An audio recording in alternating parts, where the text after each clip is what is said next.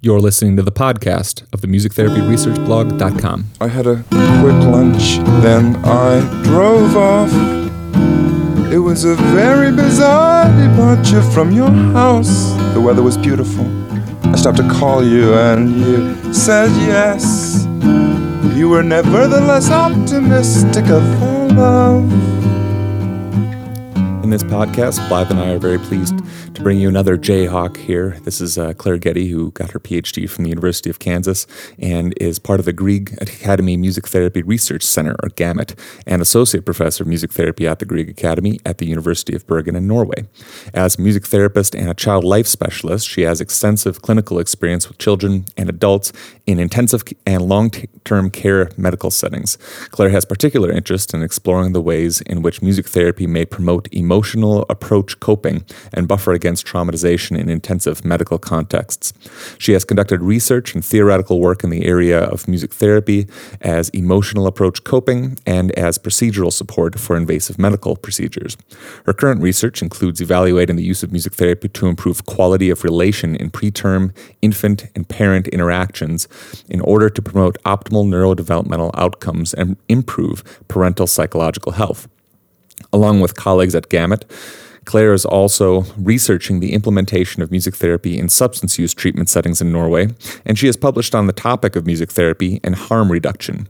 Claire has served on the editorial boards of the Journal of Music Therapy, Voices, the World Forum for Music Therapy, and for Music Therapy Perspectives, and has authored journal articles and book chapters on various research methodologies and clinical approaches. She holds her PhD in music education slash music therapy with a minor in health psychology from the University of Kansas, and we were very pleased to speak with Dr. Claire Ghetti on this edition of the Music Therapy Research Podcast. In my life, there's no reasonable guy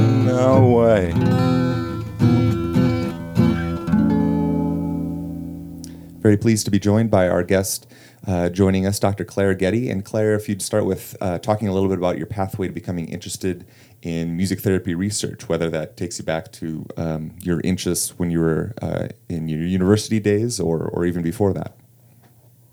Sure. It's a pleasure to be here with you, Andrew and Blythe. Um, I think my interest in research really developed when I was working in clinical practice. And I worked uh, for about eight years in New York City before I moved back to University of Kansas to do my doctorate. And one of the areas where I was working was with children in intensive medical settings. So they were either in the pediatric intensive care unit. Um, I also worked with kids after very severe burn injuries. And um, I noticed that with the processes of music therapy that the kids could actually get into music very naturally, uh, that we could improvise songs together, and then they would just naturally go through this exploration and uh, uh, getting closer to issues that I think were really internal conflicts that they had. And so they naturally sort of played through both with music and with the props that we used in our improvised musical play as a way to sort of work through these conflicts. And I thought that was quite interesting. I remember one case of a little girl who had a very recent diagnosis, and her parents had also just recently divorced. And just metaphorically, we went through this improvised song where I supported her improvising on guitar and doing some background vocals. And she just told the story of this butterfly that went out, injured its wings, and it was flying about and uh, was able to lick its wings and become whole and well together. And it collected its mother and it collected its father. And it went through this process where it became whole and well um, with all of them together again. And I, I thought it was remarkable. The adults that were in the room realized that she had the resources inside of herself to sort of get what she needed and make sense of her situation and use it as a resource for coping and healing. And so I was quite curious about that process of children uh, working through conflicts and challenges that they had through music and through play as ways to master some of those and then be able to cope better with the real stressors that they were experiencing in the medical environment. I'm also not certain that there's been a lot of um, folks that have had research in that area. So, so it's not that you probably read a million papers, you know, before you actually engaged in working with this uh, this child, this family, really. But you, so you're saying, um, or would it be correct to say that uh, it was your clinical experiences that actually prodded you to want to know more and, and actually delve more into systematic research in, in, in that particular area? Exactly. Yes. Um, I've also had an experience of a, a, girl who was very anxious about a nasogastric tube that had to be placed at night. And because she couldn't tolerate the placement of this feeding tube, she couldn't be discharged from the hospital. And um, I went in, I, I also have training as a child life specialist, so I have that cap as well to sort of understand how to prepare children in a developmentally appropriate way for procedures and treatments that they have and also help explain their illness. But going in with her into the sessions, we had a series of improvised sessions together, building rapport and trust. And then she naturally played out through what became a very aggressive um, interaction with a medical play doll who had a nasogastric tube. Um, she sort of went through this cathartic process of approaching her greatest fear, which she expressed through the doll situation of the doll strangulating um, because of the nasogastric tube and dying. And so through the music, we could support her. She approached her greatest fears uh, in this way and actually worked through them productively so that after we got through the musical catharsis and the action that happened for her, then she was in a state where she was more receptive to actually understand some psychoeducation I could provide her about what the nasogastric tube did and how uh, if you insert it in a certain way, it can cause the gag reflex and sort of playing with her about what the gag reflex is like and how it's actually helpful. And she could then start to understand uh, the importance of that sort of reflex and that those sensations she had were actually helping her. So um, I really felt after that series of sessions with her that she would not have been as receptive to that psychoeducation if she hadn't gone through the emotional process first of approaching her greatest fear and then working through it. Um, and I talked with some child life specialists and music therapists at the time. I thought this, I think it's a synergistic combination where it requires the music therapy process. It, I couldn't have just gone in um, and talked with her uh, and explain the doll and did some medical play. I think for this particular child, she needed the musical occasion to really come closer to those feelings. So, yes, I think from clinical practice, I was curious are there these processes in music therapy that help uh, children and adults alike to approach the greatest fears and work through them musically by uh, approaching those emotions instead of trying to use energy to avoid the emotions. And by approaching them, then be more receptive to have um, sort of accumulate your resources that you have to be able to mobilize them more effectively afterward. So that really got me interested in um, researching that more. And of course, I thought, well, this would be wonderful to go into uh, a qualitative exploration to really delve into a little bit more systematically than I did in my own clinical reflection on this particular case. But I also knew you can't uh, make these situations happen for people. they, they kind of naturally evolve, and I wouldn't know necessarily clinically when the next time would happen where someone would go into such an important process. So I thought there's got to be some common ground um, that's explaining this process of music promoting approach to emotions and actually working through feelings uh, towards one's greatest stressor at the time, and that um, looking at that process as a way to provide some sort of exposure to it, some sort of catharsis, and then ideally optimizing one's mobilization of resources thereafter. That's fascinating so, to hear about the process you went through. Uh, did, I'm sorry, did you want to expand on that? No, I, I, I was just going to say I, I, had to figure out how to translate that to um, actual research. mm-hmm. uh, and and I thought it would be interesting to see if the same sort of thing happens with adults. And so when I worked on my PhD, I started to examine is there a, a process of emotional approach coping that happens through music therapy. And so I was relying on that construct as I found in the health psychology literature. Annette Stanton and her colleagues uh, have developed research related to emotional approach coping, thinking about uh, c- coping as either uh, being emotion focused um, and problem focused was those were the two categorizations that are sort of traditionally conceived of but the problem with that is that emotion focused can be confounded in a lot of the measurement tools with distress and um, it's not cleanly handled there and instead annette stanton and her colleagues have suggested that the better way to classify coping is through either avoidance oriented strategies or approach oriented strategies. So, in particular, they're looking at emotion approach uh, oriented strategies where someone is going into their emotional experience as a way to cope with their uh, stressors. Thank you for describing how you got into music therapy research. I always find that fascinating to hear people's stories, and that clinician based approach is something that um, I can relate to. In your current position, what have been the challenges with starting up a line of research? I'd say um, the maybe the current challenges are are matching one's sort of research line with um, the research lines of the interdisciplinary group one works with. I'm in a unique situation, which is part of the reason which attracted me over to Norway, where I currently am, um, is that at GAMUT, the Grieg Academy Music Therapy Research Center, we have music therapy researchers who actually herald from different uh, professions and backgrounds. And so, as Brynjulf Stig has described music therapy as a discipline, it's really studying music therapy and um, it can be done from different uh, disciplines. So, for example, we have psychologists um, on our group, biostatistician, um, methodologists, and these individuals have diverse background knowledge that helps really enhance our uh, research portfolio and the abilities we have for conducting high quality research. Um, so, coming into this context a year and a half ago, as I did, I had certain areas that I was quite interested in in um, studying and researching and continuing the line of looking at emotional approach coping and music therapy.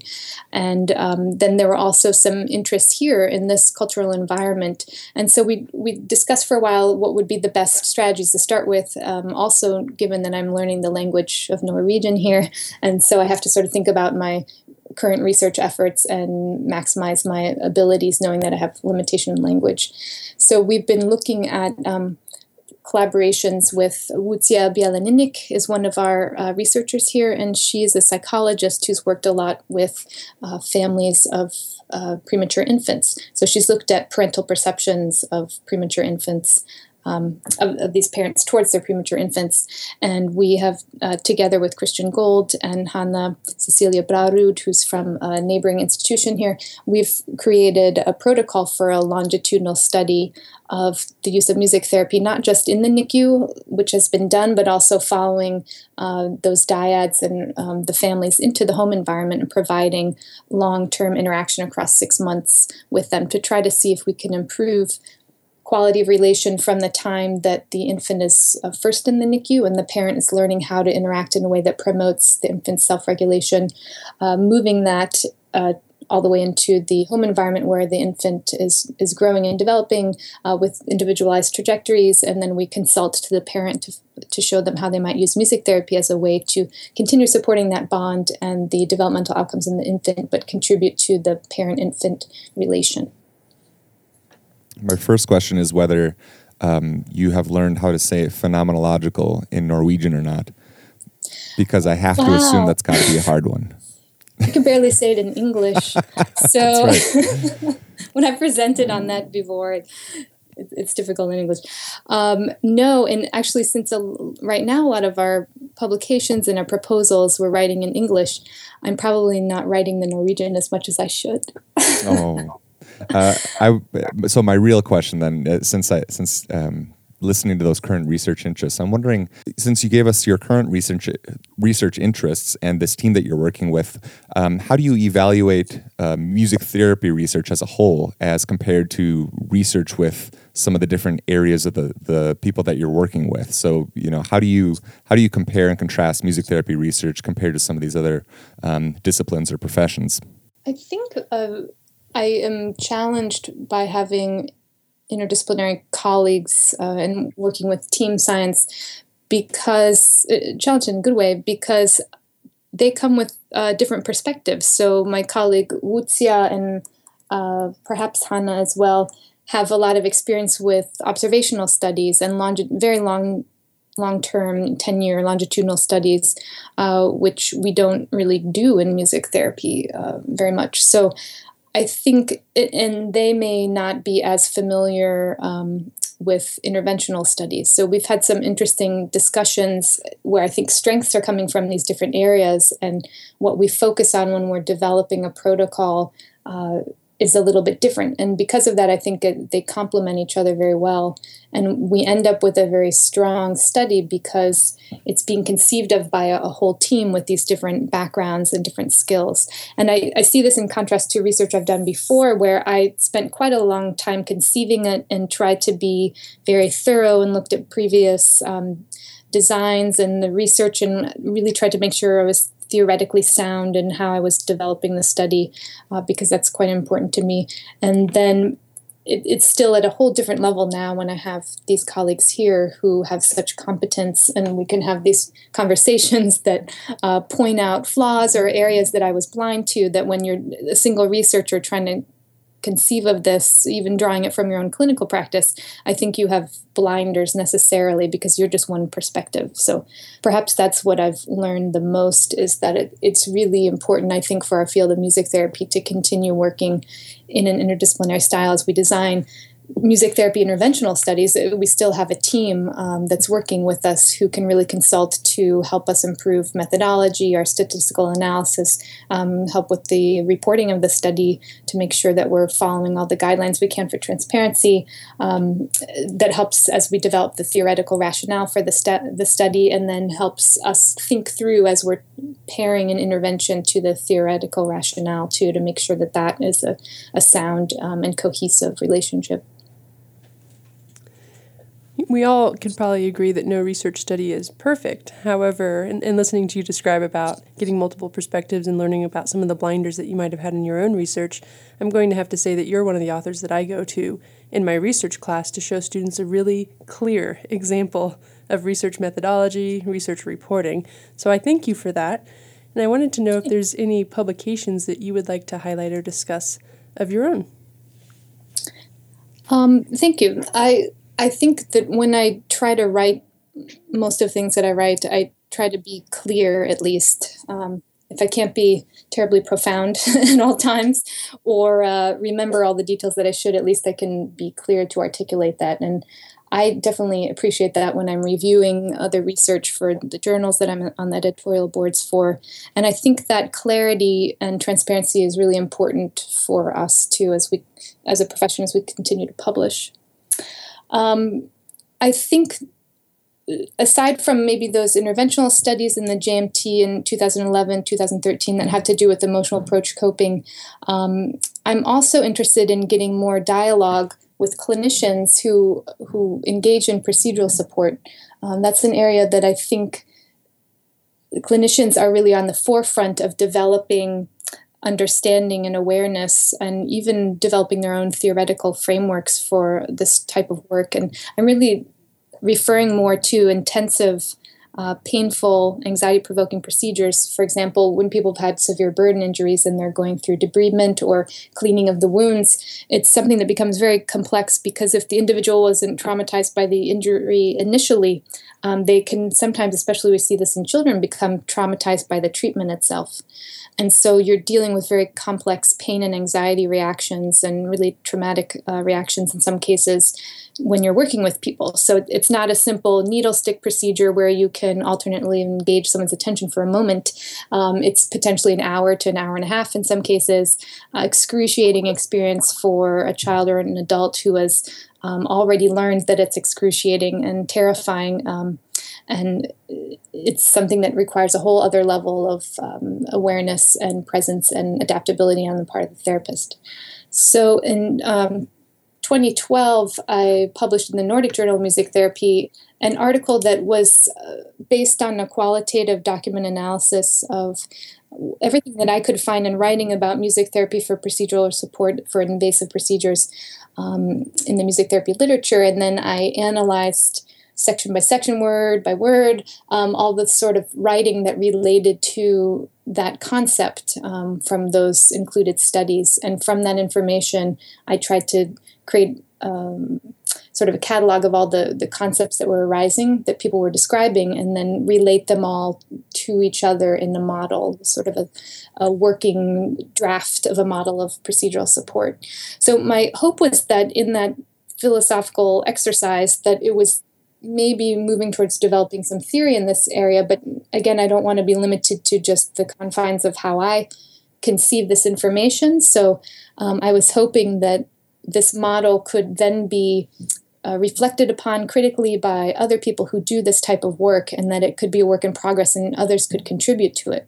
So um, my hope was that there would be some ongoing dialogue with the music therapists who are involved in these sort of um, invasive procedure support, uh, that we could really look at some of the constructs and play with them over time and see if this adequately defines what's going on. And in particular, there's a process that I called reflexivity, uh, which was the music therapist responsive, uh, being responsive to the client and the demands of the situation and modifying along with the collaboration from the client um, elements that were going on in the moment. So it was sort of this process of um, reflecting upon what was going on and modifying at the same time as an ongoing unfolding process of assessment and treatment intervention.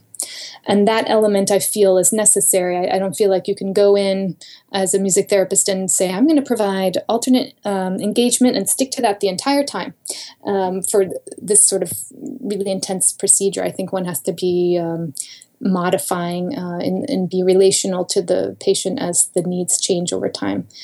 So that's an element that one could look at through research to see if we do procedural support with reflexivity is that necessary or do we get the same outcomes or the same um, client experience if we remove that reflexivity so i'm interested in both in looking at elements of the model um, theoretically as well as through research but then also what i feel is often missing or underrepresented in the uh, american literature is the client's experience of music therapy at a richer level. We often do patient satisfaction surveys, uh, but I feel like that's more from sort of a consumer standpoint. We don't have a huge amount of qual- really rich qualitative data about uh, client perceptions of music therapy. Often it's sort of a cursory questionnaire at the end of a research study, but uh, we don't go as much into depth to really understand are, are the people benefiting from music therapy in the same ways that the outside observer, the outside intervener feels they are, or is there something else that's going on that we're not aware of? Um, the uh, the discussion that you just sort of laid out is really rich. There's a lot of uh, ideas and everything that that is it's making my head spin too. And I'm wondering if we could just back up to what you started that um, that uh, discussion with, which was when you're talking about trying to write clearly. And, and I'm wondering if you could translate some of that into uh, some advice for people who want to prepare a manuscript, who want to actually get some of their their ideas for research down on paper um, from from your perspective as a researcher and a reviewer um, given that given that you've got such uh, like I said richness of thought and, and and diversity of ideas and everything I mean you know the the the blank page can sometimes be really daunting to to a lot of us much less somebody who's just trying to do it for the first couple times you know post thesis or post dissertation so I'm wondering uh, what do you uh, tell students or or what would you like to tell um, people interested in starting a manuscript up um, there are a couple different angles to this. I think just on a more pragmatic level, one can follow the intervention reporting guidelines, uh, CONSORT guidelines, and uh, PRISMA statement for meta-analyses, um, and so forth to to get guidelines for how to discuss and write up the certain aspects of a study, so that you're not forgetting elements of it. Um, I think I've learned the most from I forget who even challenged me this from someone earlier who who was basically saying like you should be able to in one page state all the most essential elements that you need and that'll be so much stronger than 30 pages of just endlessly trailing on and going on tangents. Um, so i think i try to to be concise but also be very clear. And so when i'm reading back through my writing i try to challenge myself to say, would other people understand this clearly? Is is everything sort of leading in to the next part um, in a in a logical way or a way that almost builds a narrative, even if you're if you're writing up a report of a randomized controlled trial, I almost feel like you can approach that as if it's a narrative. You're telling a story of someone of what study you did. so you have to tell the story of where it came from and how um, perhaps why it's important, um, maybe how it evolved during the time, exactly what you did, uh, what were the implications, what did you learn from it, what could be improved for next time. But all of that should be cohesively told so that it's a tool for other people. Um, and we can only know what we see from someone's write up. So they might have had an awesome study that met all the criteria we could hope for, but then if they've written it up in a way that's obscured that, then we've lost the value of, of the work. So I think the written word has a lot of power, um, but there's also a lot of power in being clear and concise. Sometimes we don't need all of the um, extra background story on things. And I think that uh, the reader or the listeners can see that in many of your articles that you've written, how clear and concise they are. Do you have any overall advice for new researchers in music therapy? I would hope that they follow the questions that arise from practice. I, I think it's really important for music therapy researchers uh, to be strong clinicians and have adequate amount of practice experience so that they really are searching after and exploring questions that are pertinent um, to the clients that we serve and to themselves as music therapists and are really grounded in reality and not um, sort of esoteric exercises, I guess. So there's plenty of fodder for research in, in clinical practice. So I I invite new researchers to really think about what fascinates them the most, uh, those sort of unsolved questions that they have, and then let that be the basis to try to really stay close to that as they continue to develop their research. Um, because I think that helps sustain them through all of the challenges that challenges are really a part of the research process. I used to joke right after my PhD when I was presenting on the research that no one told us that research was a pain in the butt. I think right. Right. everyone thinks it's a, a wonderful process and um, a higher goal and something that we should all strive for improving and engaging in. And I, I don't hear very many people saying how excruciating it can be points uh, and a lot of work it can be, but um, it's very rewarding. But uh, one has to have that um, ability to sustain oneself. And I think when you stay tied to the research questions that are uh, clinically meaningful to you and that you've seen in practice, you've seen the stories, you've seen something working and you're curious about it, I think that can really sustain people through it. And then again, as I've mentioned before, I, uh, I really believe it's important to seek interdisciplinary teams when you're doing your research to have a broader perspective on what you're doing and, and a sort of critical frame to reevaluate and really make sure that what you're doing makes sense and is uh, um, hanging together well, I guess. Mm-hmm. Uh, that just makes me think of just one quick follow up, since you are uh, also a professor, and and um, and so uh, is teaching about research do you try to bring in that angle where you talk about the you know to use your word the excruciating nature of it sometimes? Because uh, you know t- because especially if with those students that don't have clinical experience uh, they can't go out and find an interdisciplinary team but they come to you and they're just thinking i will do i'll do whatever. I, I don't care. I just want to be involved in and then they just say research really sort of broadly. I just help me do something with research. I, I it's cool. It sounds nice. It's something I'd like to tell my parents that I'm doing, you know, productively yeah. when I go back on vacation or something like that. But uh, is there something uh, in particular about teaching research that you try to get across, uh, in particular to your students? I think I try to get them to understand that that process of inquiry is something that we do naturally in clinical practice too um, hopefully, that as one is engaging in music with someone, you're sort of thinking about it, you're experiencing it, you're reflecting on your own experience of it, what it might be like for your clients. Maybe you dialogue about it afterwards, or you listen to recordings of the session, you think about it. I don't feel like the two are, are removed from each other at all. And so, my main goal is to make students feel like they can access research literature and they can engage with it. Um, I don't want them to feel intimidated to, to go access a, a, journal and not know how to look at the results section or to make sense of the methods or something. I want them to have the basic tools so that they feel empowered to go engage with it and question it and say, hmm, I wonder why they didn't design it in this way or wonder why they didn't look at this element. Because I feel that inquiry um, process is part of how we learn more about what we're doing in practice and what helps us become better clinicians too. If we just sort of shut off our brains and go on autopilot in practice, uh, we stay at a certain level and we're missing a lot of um, potential, I think, potential with the client, potential with the, the growth of therapy and with the therapist's own growth as well.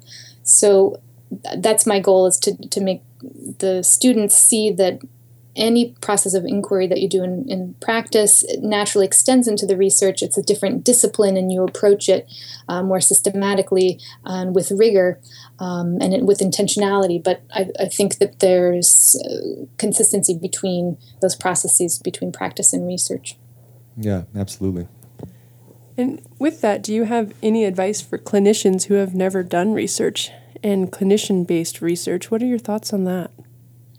I'd say if possible, if there's a way to partner with people at their institution, um, that can bring a little more visibility to music therapy uh, because if you're trying to partner with a psychologist or doctor or uh, perhaps even administrator, uh, someone else who has a different area of, of competence, but as the therapist starts to describe what's going on in therapy and what they'd like to look at, that can raise awareness for the other individuals as to the value of music therapy and what it's actually doing and make them curious about the processes that are involved in music therapy and the outcomes as well. So ideally you could partner with someone uh, at your institution who has some knowledge of research or experience with it as well and can um, help you improve the quality of the, the research that you're doing. And if that doesn't work then potentially there'd be ways to partner with other uh, research mentors. I know that's one topic that we're hoping in um, AMTA to, to, to formulate some process for mentorship in the area of research development, um, or with universities, or something where there's a sort of a team approach to developing research. But I, I would hate for someone to be interested in it and not have support locally at their institution and then sort of give up on the ability um, to do it. I think there are ways to be involved and to bring research project forward um, in a team sort of environment. Right, with that uh, with that core idea of of I'm just doing this as a process of inquiry. This will be we'll have some better client outcomes, or you know, there's things that we can do to make the, our clinical working together more smoothly. And you know, with that mm-hmm. with that in the back of the mind, I'll make the institution that I work for better um, by engaging in the research too. So uh, it's been a fascinating discussion, and uh, and and uh, thanks very much for for talking about your research in the past with us, and then also good luck with uh, all of your research prospects in the future as well, Claire. Thank you very much. It's been a pleasure. I've begun to dwell in misery. Music for this podcast is R. Stevie Moore from the album Live on WFMU's Almost Live with Jim Price, recorded January 16th, 1980, and it's called Norway. You're listening to the podcast associated with the Music Therapy Research Blog, found at musictherapyresearchblog.com. Your hosts are Dr. Blythe Lagasse and Dr. Andrew Knight, music therapy faculty members at Colorado State University. If you enjoyed the podcast, please let us know by heading to iTunes and submitting a review and a rating. It only takes a minute and helps our visibility on the iTunes page tremendously. Thanks in advance.